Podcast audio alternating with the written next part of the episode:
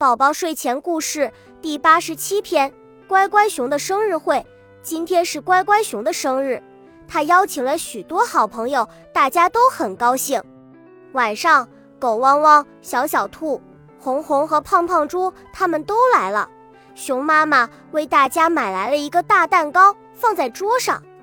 要唱生日歌了，熊妈妈关掉灯呀，大家都看不见了。熊妈妈为乖乖熊点上了蜡烛，屋子里一下子亮堂起来了。大家都在唱好听的生日歌，只有胖胖猪没有唱。他偷偷地跑到了大蛋糕旁边，哗啦哗啦地把蛋糕吃个精光。唱完生日歌，大家准备吃蛋糕时，却发现桌上的大蛋糕不见了。原来是被胖胖猪吃掉了。大家都很生气，乖乖熊却不生气。他对大家说。没事儿的，我们吃饺子好了。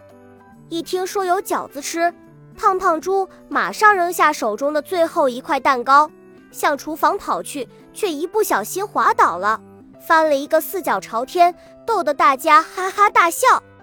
虽然没有吃生日蛋糕，但大家都很高兴。